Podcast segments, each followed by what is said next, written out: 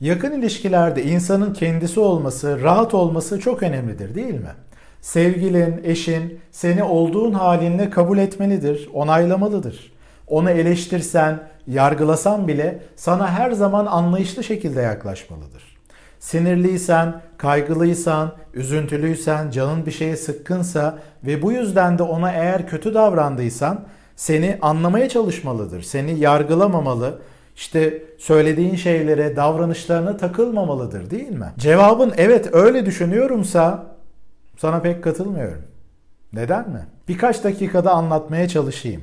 Bu konuyu özellikle önemsiyorum çünkü ilişkilerde kendin olmak ve rahat olma hakkını kullanmanın birçok ilişkiyi bitme noktasına doğru götürdüğünü gözlemledim. Hocam insanın yakınlarına karşı rahat olmasında, kendisi olmasında ne sorun olabilir ki? Biz kendi yakınlarımıza bile rahat olamayacaksak hani bu ilişkiyi devam ettirmenin ne anlamı var? Bu ilişkiler bunu kaldırması gerekmez mi diye düşünebilirsin. Şimdi meseleye şöyle bir açıdan bakalım. Normal hayatında yani yakın ilişkilerinin dışındaki hayatta, işte arkadaşlarınla, sosyal ilişkilerinde, sokakta, iş hayatındaki kişilerle kurduğun sohbetlerde, iletişimlerde onlara genelde saygılı yaklaşmaya çalışırsın değil mi? Beklentilerin belli bir düzeydedir. Kırmamaya çalışırsın, incitmemeye çalışırsın, yanlış bir şey söylememeye çalışırsın. Dikkat edersin. Öyle küçük sorunlara takılmazsın işte karşı tarafta yanlış bir izlenim bırakmamaya çalışırsın, hakkımda kötü şeyler düşünmesinler diye çabalarsın, malzeme vermemeye çalışırsın. Yabancı diyebileceğimiz kişilere böyle özenli ve saygılı bir şekilde genel anlamda yaklaşırken yakınlarına böyle davranmaman çok şaşırtıcı ve üzücü değil mi? Yani onlara daha özensiz davranma hakkının olduğunu düşünme. Çoğu zaman danışanlarımdan duyduğum bir şey vardır sorun yaşadıkları eşi, sevgilisi ya da işte aile yakını, anne babası olabilir. Onların diğer insanlara karşı son derece kibar, anlayışlı davrandıklarını ama iş kendilerine dönünce böyle davranmadıklarını, bencil, işte kaba olabildiklerini, saygısız, eleştirel olabildiklerini söylüyorlar. Hatta işte dışarıdan birisi görse annemin, babamın, eşimin işte böyle davrandığını çok şaşırır derler. Ve buna da sinir olurlar. Hani madem ki böyle davranabiliyorlar, diğerlerine öyle yapıyor ama bana niye böyle davranıyor şeklinde aslında kendilerini çok sıkışmış bir durum içinde bulurlar. Dış çeperde olan kişiler yani kendi yakınlarımız dışında olan kişilere karşı genel anlamda aslında saygılı oluruz. Bir şekilde uyumlu olmaya çalışırız. Çünkü hiçbir zaman kendi isteklerimizle diğerlerinin istekleri birebir örtüşmez. Çünkü her insan farklıdır. Şimdi bu farklılıklar içinde belli bir uyum olması, problem yaşanmaması için de karşılıklı olarak belli fedakarlıklar yapmak gerekir. Ödün vermek gerekir. İşte kaos çıkmaması için hani her kafasına esen istediği şekilde hareket ederse ortada bir kaos olur. O yüzden de belli kurallar vardır ve bu kurallara uyulur. Roller gereği yapılması gereken bir şeydir bu. Ama iş yakınlara geldiğinde o zaman bu standartları değiştiriyoruz. Hani daha rahat olabilirim, istediğim şekilde davranırım, kendim olabilirim diyoruz. Ama orada sınırı nereye koyacağız? İşte mesele burada başlıyor. Tamam, yakınlarımızdan daha çok beklentide olmamız son derece doğal bir şey. Sonuç olarak ilişki kurmanın biraz da anlamı budur. Yani karşılıklı olarak bir alışveriş olması, beklentileri karşılıyor olması lazım. Diğerlerinden beklentilerimiz daha düşük olabilir. Ama işte burada sorun arada fikir ayrılığı olduğunda yakınlarımızla o zaman ne kadar kendim olacağım ne kadar olmayacağım. Yani bu sınırı nerede koyacağım? Bunu kestirmekte aslında. Sorun burada. Bu sorunu 3 örnek durum üzerinden biraz daha anlatayım. O zaman daha iyi kafanda oturacak. Aslı kendini dobra birisi olarak tanımlıyor. İşte eğer bir şey aklıma takıldıysa, işte aklıma yatmıyorsa çat çat söylerim. Dilimin kemiği yoktur. Önüne arkasına bakmam. Ben açığım. Ailemden de böyle gördüm. Kavgaysa kavga. İçimde niye tutacağım? Eğer sevgilim söylediğim şeyleri olduğu gibi alıyorsa, kelimelere takılıyorsa, işte üslubuma çok fazla laf ediyorsa e demek ki beni anlamıyordur. Asıl anlayışsız olan odur. Hani Hatice'ye değil neticeye bakması gerekiyor. Söylediğim şeylere odaklanması gerekiyor diye düşünüyor. Şimdi aslı burada ben kendimim, kendimi ortaya koyuyorum. Beni böyle kabul etmesi gerekiyor diyor. Ama acaba Doğru bir strateji mi bu? Yani kendini konumlandırdığı yer gerçekten doğru mu? Sonuçta partneri Aslı ile olan ilişkisinde pek de memnun değil. Yani burada bir sıkıntı var. Başka bir örneğe geçelim. Mehmet, Mehmet e, yorucu bir işte çalışıyor. Eve geldiğinde dinlenmek istiyor. Ayaklarını uzatmak, işte video oyunu oynamak ya da televizyon izlemek istiyor. Çünkü eşine hafta sonu zaman ayırıyor. Tüm gün onun. O yüzden de eşinin çok laf etmemesini, hafta içinde de kendisine ilişmemesi gerektiğini düşünüyor. Eve geldiğimde de rahat etmeyeceksem nerede rahat edeceğim? Yani sonuç olarak çok çalışıyorum, yoruluyorum. Yani eşim de benim gönlümü hoş tutmalı, benim rahatlamama izin vermeli diyor. Burada Mehmet kendisi olarak hareket ediyor. Ama eşi bu durumdan rahatsız. Araya duygusal bir mesafe girmeye başlıyor. Sonuç olarak eşiyle kaliteli zamanlar geçirmeye ihtiyacı var. Tamam Mehmet dinlensin ama hani bu konuda bir şeyleri de ufak da olsa bir güncelleme ihtiyacı duyuyor. Esra annesinin çocukluk ve ergenlik döneminde kendisine baskıcı şekilde yaklaşmış olması nedeniyle ona karşı büyük bir kızgınlığa sahip.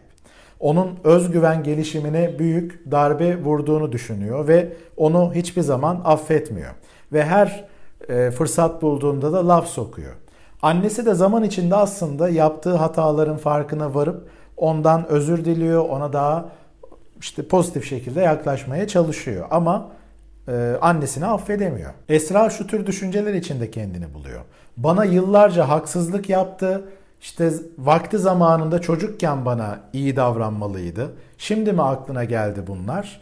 Benim ne yaşadığımı o da hissetmeli. O yüzden de ben ona iyi davranmayacağım. İçimden ne geçiyorsa direkt söyleyeceğim. Saygısız konuşmaysa saygısız konuşma. Çok kızgınım. Bu kızgınlığımı görmeli hani sıkıntı yaşamalı. Belki o zaman anlar gerçekten samimi şekilde. Ben başka türlü hareket etmem. Burada baktığımızda aslında Esra tamam duygularını bastırmıyor. Kendisi olarak hareket ediyor gibi işte kızgınlık duygusunun arkasında e, bir şekilde işte ben annemi affetmeliyim şeklinde duygularını es geçmiyor. Bir duruş sergiliyor. Ama acaba Esra kendi kişisel gelişiminde doğru bir adım mı atıyor böyle yaparak? Burada acaba fazla katı olabilir mi? Acaba travmalarıyla başa çıkmasında en doğru yol bu mu? Aslı, Mehmet ve Esra'nın sence bu durumlarda alternatif olarak nasıl hareket etmesi daha uygun olur? Düşüncelerini yorumlar bölümünde paylaşabilirsin. Bunların her birini kısa videolar halinde ayrıca paylaşıyor olacağım. Bugün sadece örnek olsun diye bu vaka örneklerini vermek istedim. Buradan aslında meselenin özüne doğru yavaş yavaş geçelim. Bugünkü konuşmamdan bence aklında olması gereken, aklında tutman gereken en önemli şey şu. Şartlar ne olursa olsun asla birbirine karşı özensiz olma hakkına sahip olduğunu düşünme. Evet böyle bir seçenek var, böyle bir tercih var. Sen de özensiz olabilirsin. Ama bu yola girdiğinde bunun çıkmaz sokak olduğunu ve kimseye iyi gelmeyeceğini bil. Her insan özünde biriciktir ve hiçbir zaman beklentiler, istekler birebir örtüşmeyecek.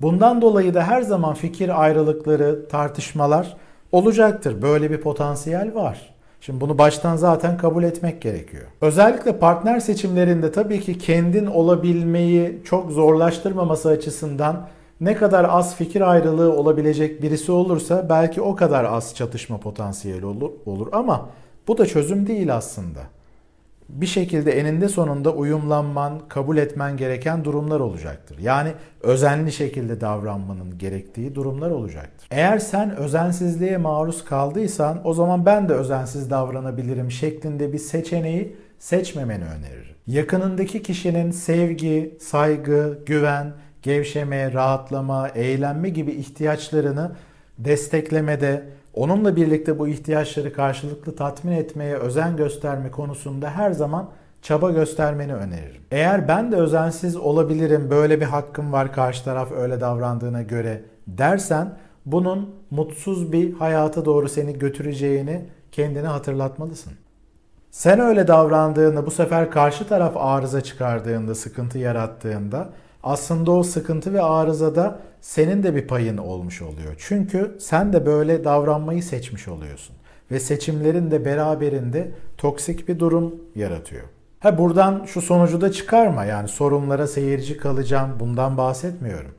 Eğer karşı taraf sana özensiz davranıyorsa bunun karşılığı, çözümü tamam ben de özensiz davranayım değil. Bir dakika ne oluyor?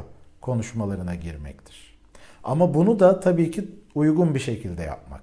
Şimdi burada videonun sonuna doğru geldik. Yani yeni bir konu açmayayım. Çünkü özellikle sınır koyma videolarında bu tür zorlu konuşmaları nasıl yapabilirsin? Kendin olmakla diğerini önemsemek arasındaki çizgiyi nerede koyacaksın, nasıl koyabilirsin konusunda birçok fikirler verdim. Bu konuda paylaştığım birçok video var. Bunu söylüyorum çünkü tahmin edebiliyorum. Hocam niye ben bunları bir tek ben düşünmek zorundayım diyebilirsin. Hani kendini bir kurban gibi hissedebilirsin ama şu an karşımda sen olduğuna göre ve bir şeyleri değiştirme konusunda da sorumluluk bilinci yüksek olan biri olduğunu tahmin ettiğim için sonuç olarak düzgün yolun ne olduğunu bil ve bu konuda sorumluluk al. Gerisi bir şekilde gelecektir. Bunu nasıl yapabileceğin konusunda önerdiğim videoların linklerine aşağıdaki açıklamalar bölümünde bakabilirsin. O videoları izlemeye devam etmeni öneririm. Özellikle de önce o adım atsın sorunu ve sınır koyma konusunda nasıl bir yol izleyebilirsin anlattığım videolar. Tekrar görüşmek üzere.